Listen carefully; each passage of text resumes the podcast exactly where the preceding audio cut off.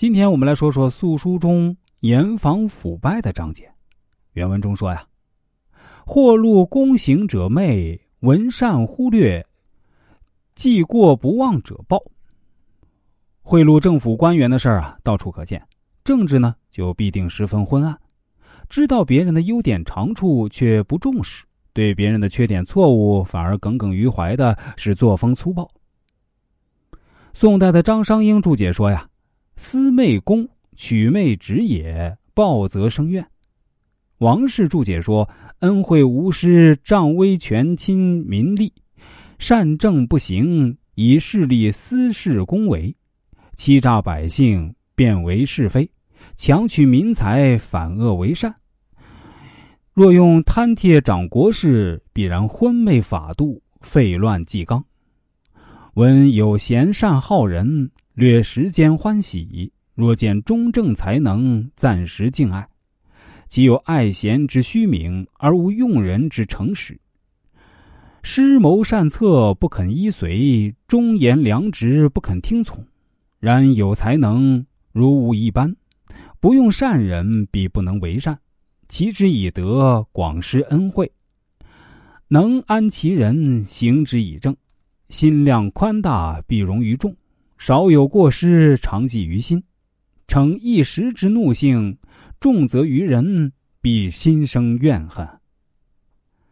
这段话的意思是啊，但凡以私下赠送财物行于公事的，必有不明白、不公正的欺心媚理之处；若行贿受贿明目张胆、堂而皇之的进行，是政治黑暗、社会衰败的表现。企业中的腐败会导致组织中各种机能的降低。造成管理效率的低下，政府部门的腐败，既会危及和破坏法律的权威性和有效实施，又会破坏社会经济的发展。对此啊，需严加防范。行贿者必有所图，但为人处事千万不要盲目攀附、引火烧身。那些凡事不走正道、走后门，以为成功有捷径的人，最终难得善果。历史上不乏深明此理的人物，曾国藩就是一例。晚清官场上，相互攀附、结党营私是常有的事儿，历来朋党之争，误国误民。曾国藩深有感触，而曾国藩能够有后来的成就，很重要的一个原因就在于他不喜欢攀附权贵。很多人都以为走后门是一条成功的捷径，但是啊，曾国藩知道花无常开，人无常好，攀附别人。就是将自己的成败交给别人来掌管，其实是非常危险的。我们今天啊，给大家说一个曾国藩不攀附肃顺的故事。早年啊，曾国藩带领湘军围剿太平军时呢，因得不到清廷的信任，所以急需朝中重臣为自己说话撑腰。一天呢，曾国藩在军中得到肃顺的密函，得知这位顾命大臣在。西太后面前推荐自己出任两江总督，曾国藩大喜过望。当时咸丰帝刚去世，太子年幼，实际上是肃顺独揽权柄，为他而说话，这是再好不过的事儿了。于是啊，曾国藩提笔想给肃顺写封信表示感谢，但写了几句他就停了下来。曾国藩想到肃顺为人刚愎自用、目空一切，他又想起西太后啊。虽然暂时没什么动静，但绝非常人。以他多年的经验来看呢，西太后极富心机，将来一定会自己独揽朝政。像肃顺这种专权的做法能持续多久呢？西太后会和肃顺合得来吗？思前想后啊，曾国藩最终没有写这封信。时隔不久啊，肃顺果然被西太后抄家问斩。在众多官员讨好肃顺的信件中啊。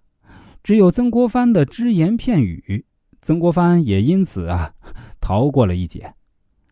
曾国藩能躲避一场灾祸，有日后的成功，不得不归功于他谨慎的处理与权贵们之间的关系。正是看到了肃顺的为人特点和西太后的性格，曾国藩没有轻率的写信讨好肃顺。但是啊，并不是说凭借别人的推荐和帮助就是一件完全危险的事情。只是要做到知己知彼，才不会引火烧身。为人处事，我们要注意这一点。我们再来聊一下在职场中如何活用这一理念。对于职场中的人来说呢，要懂得成功是靠本事，千万不要靠不正当关系来走后门。越来越多的人啊，喜欢凭着关系户去活动活动，这样的人或许能获得一时顺利，但最终将不利于自己的发展。走后门预示着与公平竞争这种平等规则绝缘，你将永远扣着一顶关系户的帽子。这样，即便你能力超群，受到领导们的表扬和称赞，这似乎也是与你的关系有关，会招来同事们的鄙视。